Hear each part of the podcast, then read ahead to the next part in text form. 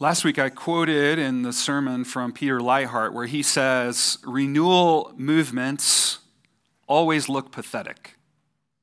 Renewal movements always look pathetic. What he, what he means by that is they begin in places that are small, ordinary, places where resources are sparse. Elisha, Elisha's back in Gilgal, and we're told there's famine in the land. And with famine comes what? Starvation, sparseness, people praying for rain, vigilance against fungi and weeds and anything that would steal away uh, the fruit of the vine. Famine also meant raiders who would steal the harvest for their own. It meant many skirmishes, local wars, burned fields sometimes. It also meant subjugation, slavery. The, the lack of a harvest was a matter of survival and death. And in the ancient world, and still in parts of our world today, in some marginal places and economies, providing for daily bread can take up most of your income and consume all of your thoughts. We, we aren't told here in this part of 2 Kings how severe the famine is. We aren't even told how long it lasted, but there is famine. And in the Bible, the, the physical reality of famine is often equated to or the result of spiritual realities. Like famine in Israel often indicated a deeper famine, a famine of God's presence. And thus, famine is something that happens in our world, and God works through it. Like, He gains our attention through our stomachs. Now, let's stop for a second. Now, food is sustenance. Like, if you've heard the, like, food is fuel, like if you're a paleo guy, it is that. It is sustenance, it's fuel, keeps us going, but it's also delight. It's something we desire. We, we can find ourselves thinking about food, dreaming about food, longing for food. And when there is no food, we feel the lack. Our stomachs growl. We feel weakness. Our emotions then start to get involved and we get Hangry? Anyone? You might feel that way right now. How do you deal with lack? Most of us don't know about lack of food, we know lack of sleep. Many of you right now know deeply lack of sleep. I know lack of sleep. I've been having um, a difficult time with sleep of, uh, as of late. And it can be overburdening. Lack of joy, happiness, a lack of relationships where you lack friendship. We, we preached on friendship several weeks ago. I keep hearing stories about this from different people a lack of peace. What do you do when you're not sustained in these places food, sleep, happiness, relationships, fulfillment, peace? Now, hold on to that for a second because it's a vital question for us this morning. You see, the sons of the prophets are hungry, they are in the midst of the famine. These are the men of God. They are the prophets who proclaim the word of God to the people of God. They brought the presence of the Lord with them. They called the people to repentance and renewal in the midst of famine. The northern kingdom is far from God. How do we know? They're worshiping idols. And the Bible says that worshiping idols is a fruitless, famine like enterprise. It's futile. Isaiah 44 is one passage that describes this. I'm going to read a decent section of this. Hear God's word from Isaiah 44. Hear this All those who fashion idols are nothing and the things they delight in do not profit. In other words, they are futile. Their witnesses neither see nor know, they, that they may be put to shame. Who fashions a god or casts an idol that is profitable for nothing? Behold, all his companions shall be put to shame, and the craftsmen are only human. Let them all assemble, let them stand forth. they shall be terrified and they shall be put to shame together. The, the ironsmith takes cutting, a cutting tool, works it over the coals. He, he fashions it with a hammer and works it with his strong arm. He becomes hungry and his strength fails. He drinks no water and is faint. The, the carpenter stretches a line. He marks it out with a pencil. He shapes it with planes and marks it, marks it with a compass. He shapes it into the figure of a man with the beauty of the man to dwell in a house. He cuts down cedars or chooses a cypress tree or an oak and lets it grow strong among the trees of the forest. He plants a cedar and the rain nourishes it. Then it becomes fuel for a man. He takes a part of it and warms himself. He kindles a fire and breaks bread. And he makes a god and worships it. He makes it an idol, falls down before it. Half of it he burns in the fire.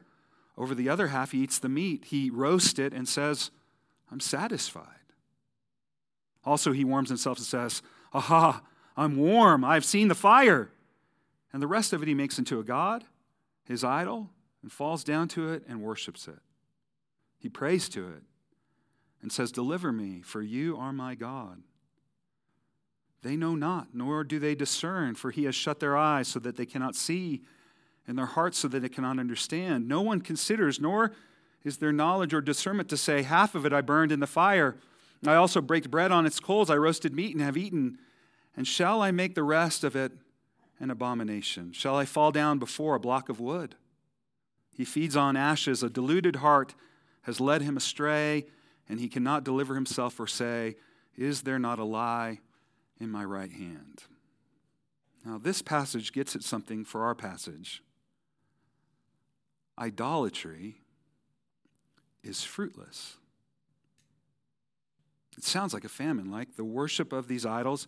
Now, notice, even with all the fullness, they have bread, they have fire, they have fuel, but they are spiritually starving. They are deluded into thinking that their idol worship has produced their sustenance and their bellies full them when things are going so well, we are so sustained, we can be fooled. And this is Israel. And the physical famine becomes this thing that God uses to get Israel's attention. We see it time and time again in their story. But notice, the sons of the prophets are also experiencing the results of this. They are hungry.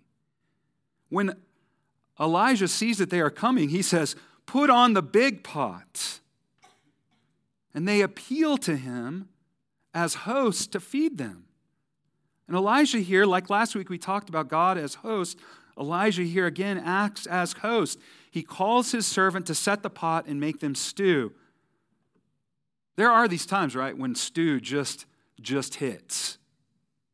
And there are other times when it just doesn't. Like we used to do soup lunch here twice a month for month upon month. Now, none of you remember this. This was before, I don't think anyone's here today that was there at that time. Oh, the cops. Us, we know it. And on the 12th time we were having soup, Cobbs never went, so don't, don't let that fool you. They dipped out. But I ate that soup. Dad ate that soup like there's times, though, when soup hits. Like when Danette breaks out that green chili stew, y'all, on a hot, cold day, it hits. Here, the hope is, is that the stew will hit because these men are hungry, they need it, and they want it, and the stew will sustain them. Like there's this thing about food, we often want it. We know we need it. We aren't machines, we're desiring creatures. So, to make this stew have some flavor, one of the sons of the prophets goes out, gathers herbs. He stumbles upon a wild vine, some vestiges of ungathered fruit. Remember, we're in famine. Fruit on the vine is not always the case. Uh, Habakkuk describes a famine like this there's no blossoms on the fig tree, no fruit on the vine. The olive crop fails. The fields produce no food. There's no sheep in the pen, no cattle in the stalls. And so to stumble upon a wild vine with fruit is foraging at its finest. He cuts off the gourds. He's excited. He comes. His hands are full, returning, bearing fruit. It's prepared, it's, it's thrown into the, the soup. And the soup is then served to famished men, and they begin to eat it up, but something doesn't taste right. Have you experienced this? The, the rancid taste of meat or fruit. Notice the man says, Oh, oh, man of God, there's death in this pot. Death in the pot. Death in the land produces death in the pot. Let's stop there for a second. What do you do for sustenance? Renewal when all there is is death in the pot. When death resides in your proverbial pot, what do you do? Now, the Isaiah passage says what we do is we start we start making idols. We stop worshiping things other than God to get the death out of the pot. And what's tricky about this is we're often oblivious to it. The sneaky thing about our idolatry is like Israel, it's often an intermixing of some of this and some of that. Like for Israel, it was Yahweh plus Baal and Asherah. Like, like what can it hurt to have a, a little bit more security? Let's throw that in the pot. It's true for you and me too. We often don't worship an idol alone. We worship it and we worship Jesus. We worship our security and we worship Jesus. We worship our comfort and we worship Jesus. We worship having experiences and we worship Jesus. We throw our power around and seek it out through the name of Jesus. And it's all death in the pot. If someone doesn't point it out to us, we'll be happy going along, guzzling it down into our guts, unaware of the poisonous results. Death in the pot. We, we need to pour this out, right? If there's rancid food in the thing that you're making, you need to start over.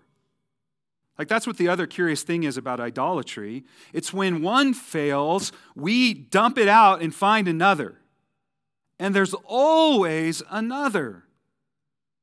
Now, here, if this is your food supply and you're in famine, this is all that you had. And you would be in trouble pouring it out.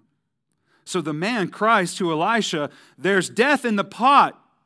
He knows that the man of God can renew this pot. And consequently, don't miss this, they can be renewed. And so Elijah asks for some flour. He takes it, throws it in the pot. The soup is poured out again. And what?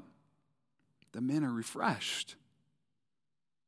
Here, through Elisha, God provides. And Elisha is always the harbinger of renewal. In chapter 2 of uh, 2 Kings, water is purified by Elisha's word. In chapter 3, water is given from nowhere to sustain an army and animals. The animals of three different kings, the armies of three different kings. In chapter 5, we'll see Elijah providing the water of cleansing. In chapter 6, he gives water to Jehoram. Like Jesus, Elisha is never without food or water because food and water renew, and Yahweh is the Lord of renewal. When the sons of the prophets lack sustenance, and all they have is poisonous gourds and death in the pot, the Lord of, the re- of renewal shows up, provides a little flour, purifies the pot, and renews the sons of the prophets and life comes to the pot only when it is brought to Elisha. And so the first application this morning bring your poisonous gourds and death filled pots to the Lord, for he is the Lord of renewal.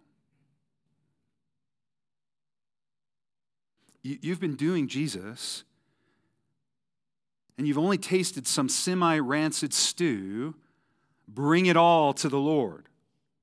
You look around at your life and you feel that sting of death. You, you feel that empty, that void. You taste the poison of your past. Bring it all to the Lord. And you will discover what? There is now no harm in the pot. There is now no harm in the pot, for the Lord of renewal has brought life. My buddy Chris shared this verse with uh, several of us today. Some from Psalm 107. Some were fools through their sinful ways, and because of their iniquities suffered affliction. They loathed any kind of food, and they drew near to the gates of death. In verse 19, then they cried to the Lord in their trouble, and he delivered them from their distresses. Cry to the Lord this morning, City Pres, in your distresses, in your death filled pots. The second scene a man comes from Baal Shalishah. Now, it's unsure if this place is near to Gilgal or if he's just a man with provisions. That word, Baal uh, Shalishah, means the Lord of the three things. And he comes bringing, we're told, fruits, part of a new harvest in the middle of famine. Just let that kind of stick with you. It's first fruits, we're told. So that would be a, a new harvest in the middle of famine. Not normal. And part of the new harvest he brings is 20 loaves and some fresh ears of barley. Those ears of barley would have been cooked over oil and then ate unprocessed. He stuffs all of this in a sack. And here's our link between the festival of first fruits and it links us to Leviticus 23 in our passage. Israel is prohibited in Leviticus 23 from eating bread or roasted grain or even new growth until the first sheath is offered to Yahweh in the sanctuary. Here, this man, the Lord of the three things, brings his first fruits. The only other time that Hebrew word is used is Leviticus 23, not to the sanctuary, but to Elisha. Elisha represents the Lord of the harvest. Elisha represents Yahweh. We talked about this last week how Elisha is a type of temple, a place where the presence of God resides. In the northern kingdom, remember, there is no temple. So the first fruits are brought to Elisha, who represents it. Now, to clue us in a little more to this, the Passover that Elijah provides the Shunammite woman in resurrecting her son is followed by a Pentecost, the feast of the first fruits, and this will lead to our sermon in the, uh, later on down the series after Easter, the preparing of the ingathering of the nations, which Pentecost symbolizes with the cleansing of the Gentile Naaman. Now, notice 20 loaves and some ears of grain are all that is stuffed in this sack. They are first fruits. Their first fruits, first fruit is a sign of what? More to come. But they're offering a sacrifice, right? I mean, if there is a famine and you bring the first fruits to the Lord for the sons of the prophets, there might not be any more for you or your family. Like, like if you have a sack of groceries and you're giving it away, but you know that within that sack of groceries there's not enough for you and for everyone else, what do you do? I mean, I'm tempted to hold on to it.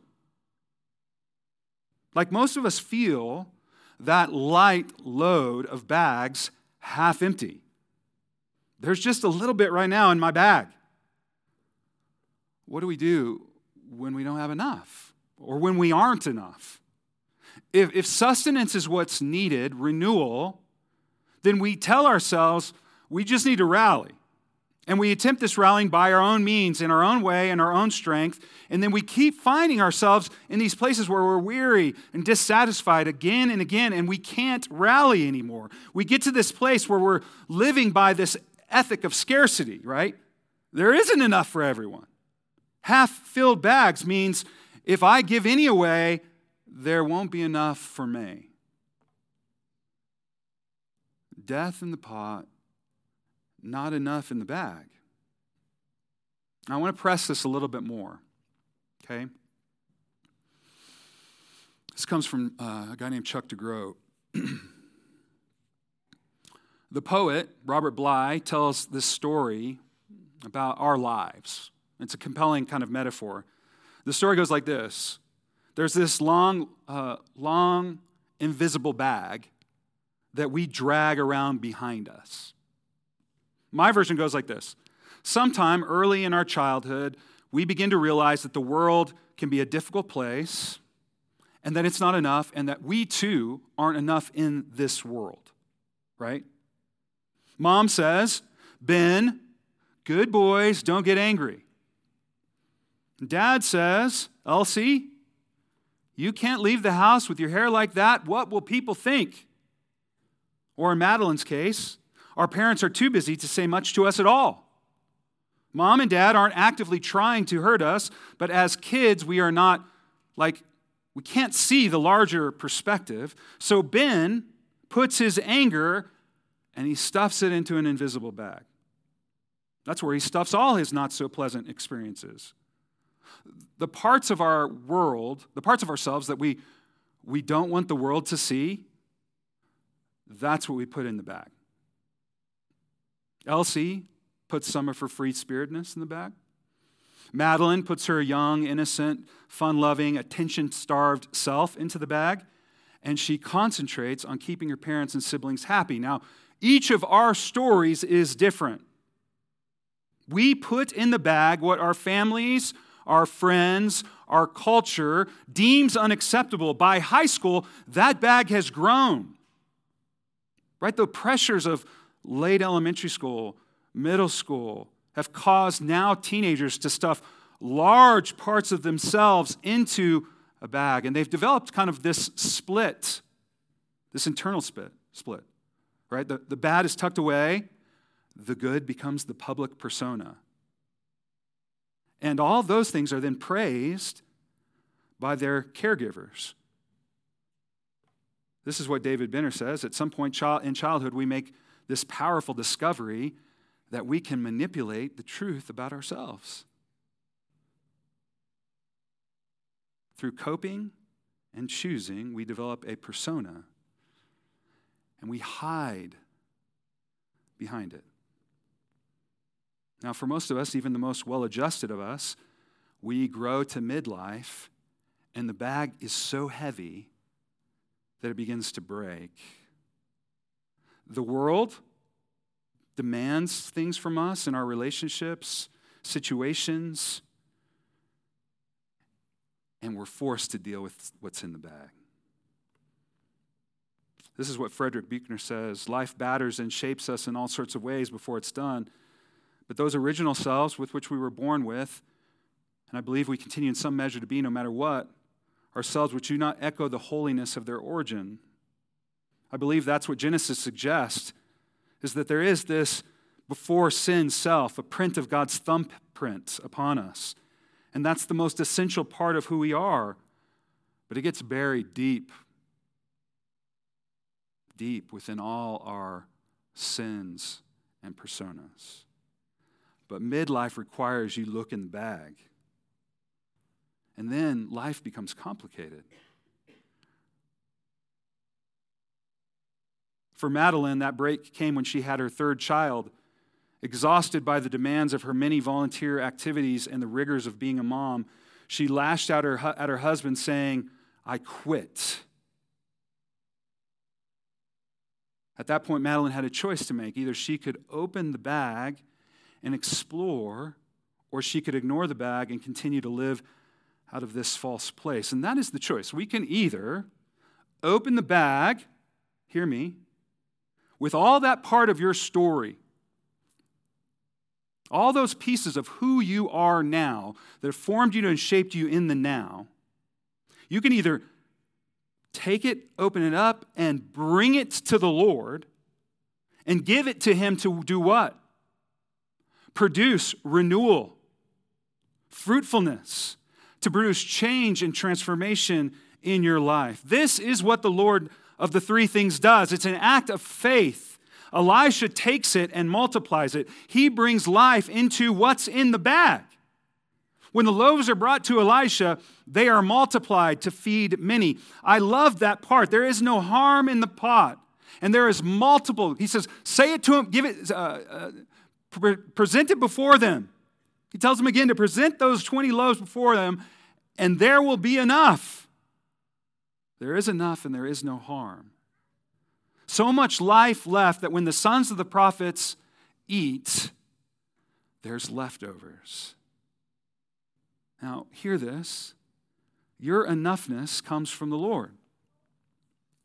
He is the only one who can take what's in the bag and produce something out of it that gives life to someone else. So, this is the second point of application. Bring your half filled bags and your first fruits, all of yourself, to the Lord. And this leads us to Jesus, I think. Jesus is the better Elijah who invited us to drink from never ending fountains. Never ending fountains of his living spirit that we're told fills parched lands with water. We're, we're called to feast on the nourishment of his body, the living bread. He is the Lord of the feast. He is the Lord of the harvest. He is also the meal that He gives us. He's the Lord of the renewal. And He always comes, remember, He comes gentle and lowly into these places. He is the first fruit of what God intends to do in the world, namely, bring life to pots full of death and half filled bags of false selves and not enoughness to life and reproduction. This is where renewal begins in unimpressive places, where there's famine in the land, where the vines produce only poisonous gourds, where there's death in pots, only 20 loaves of bread, some heads of grain, and this long black bag that I continue to feel, fill with my broken story. And we are to bring all of that our pots, our bodies, our first fruits, our whole selves, our long bags and give them to the Lord because He's the Lord of renewal. It's only when these things are brought to Elisha that renewal comes. Friends, you're invited this morning to give yourself to the Lord. You're invited to experience here at City Pres his renewal in the waters of baptism and his sustaining love around a table of communion. Jesus renews you in giving in the giving of your first fruits, even if they're meager and unimpressive. He, he renews your labor when it only seems to produce death, right? Think about that guy who goes out and comes back with all those gourds full. And then only to discover he almost poisoned all the sons of the prophets with it. Your labor and offering are never in vain if it's in the Lord's hands. I quoted from Habakkuk earlier. Habakkuk is a renewal and revival book. Habakkuk starts with all these questions of God, and he looks around. He only sees violence in the world. And God's answer to that violence seems to be exile, and he's having this crisis of faith. And then he encounters the Lord of renewal. We're told that he watches he sits back. He asks his questions of the Lord. Then he sits back like a watchman on a tower and watches to see what the Lord will do. And by the end of the book, he says, Though the fig tree does not blossom, though there are no fruit on the vine, though the olive crop fails and the fields produce no food, though there are no sheep in the pen and no cattle in the stalls, yet I will rejoice in the Lord. You see, Habakkuk has learned that even his empty stomach is a place where God can fill. That really is a place that only God can fill.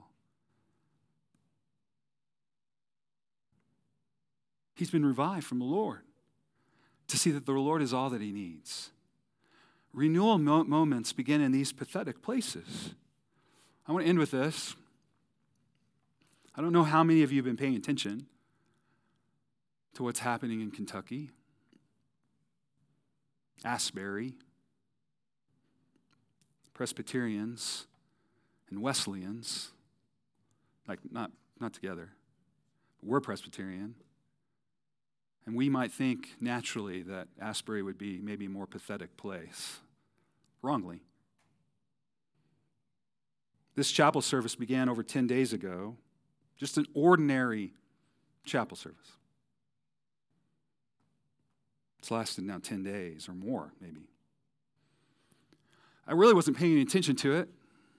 I grew up in a revival tradition that threw revivals, like you could throw one. The Spirit blows where it wills. So I, I didn't pay any mind until I started hearing the same story and the same story and the same story. You know what that story was? That this thing was somewhat was ordered like there was or, some organization but it wasn't planned that it was built on the preaching of the word that there was a response of repentance faith and renewal.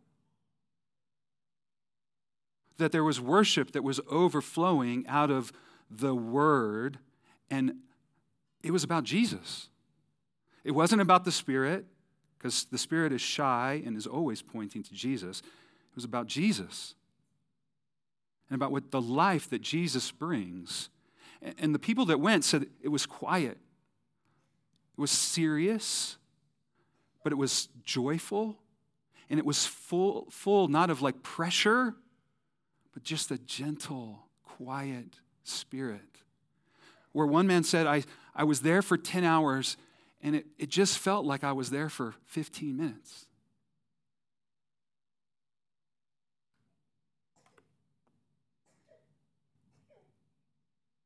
And where does it start? With students. Gen Z students. Gen Z students whose pots have maybe been filled with death in their own empty bags. This is what one student at Asbury said what seems to be happening is we're receiving a tangible peace from Jesus for a generation with unprecedented anxiety. This is, he said, new wine in a new wineskin, a restorative sense of belonging in this room with other students for a generation living through an epidemic of loneliness, a protective humility that's the other word that was used to describe it the, a humbleness. For those who have suffered abuses of power, a focus on participatory adoration and praise for those who live in constant digital distraction. This renewing movement, maybe, we don't know, is a first fruit, who knows? It's, it's spread to other campuses, by the way. Hope College, Samford, Lee University, Cedarville, the University of Kentucky, Eastern Kentucky. If you're wondering what to do with this, I don't know. I read something from Martyn Lloyd-Jones on renewal movements. He says the business of the watchman is not merely to look for enemies. He's talking about revival, by the way. When a city was hard pressed and besieged, the watchmen had to keep their eyes on the horizon to see if there might be some relieving force on the way to see if some friend were gathering his forces and coming to attack the enemy from behind. Keeping a lookout was relief. Will there be deliverance? Watchmen upon the walls waiting for good news. Habakkuk is a watchman who goes into the watchtower and waits for God to bring good news. This is the essential part of the procedure, according to Lloyd-Jones. What should you do? You should be waiting. You should be looking. You should be watching. Is the Spirit stirring? And go with eagerness to pray that it might continue, that it might increase, that it might go on. If, if Lloyd-Jones says, if we hear of something that is just a smoldering wick, we must pray that the Lord would burst it into a flame. Friends, maybe this is a first fruit of revival amongst a generation of students like my students, like the sons of the prophets who were probably this very age, who just showed up with their empty bags, their death filled pots, eager for the Lord to fill them and heal them. And the Lord is the Lord of renewal, He's the Lord of the harvest. And I hope that He's preparing a generation that will be sent out having fed on Christ and experienced Him of a fount overflowing with His Spirit. They are now being readied to be sent out to gather His harvest. So I pray that you will join me in praying that that would be so. Let's pray. God, we come to you. You are the Lord of renewal and the Lord of the harvest. We live, uh, no doubt. We all live. I know I live. With famine and death filled pots and a long black bag.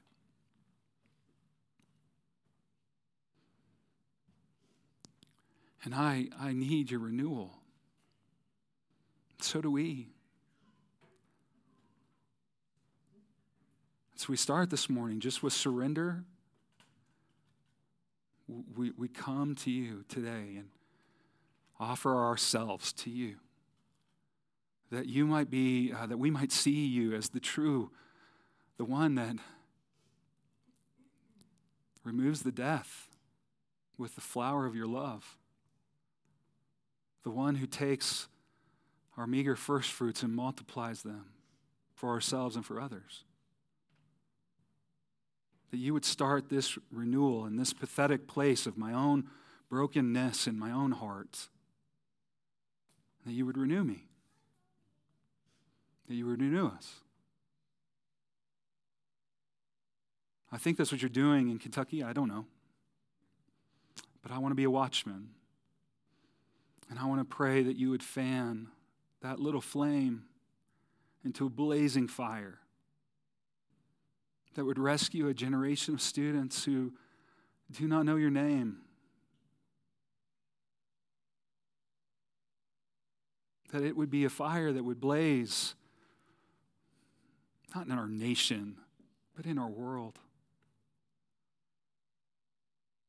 We pray that you would protect it that it would continue to be this humble, gentle stirring of your spirit, that it would be life giving to those who receive it, and that it would then produce a fruit of love and justice in our world, salvation of souls, lives caught up in meaning, fulfillment. So use your word this morning to infect our hearts with your renewing power and help us to have faith to then offer our lives in response to that to you, that you might fill us and send us out because you're the Lord of renewal and the Lord of the harvest. We ask this in the name of Jesus, the Christ, the Son of God, our Savior, King. Amen.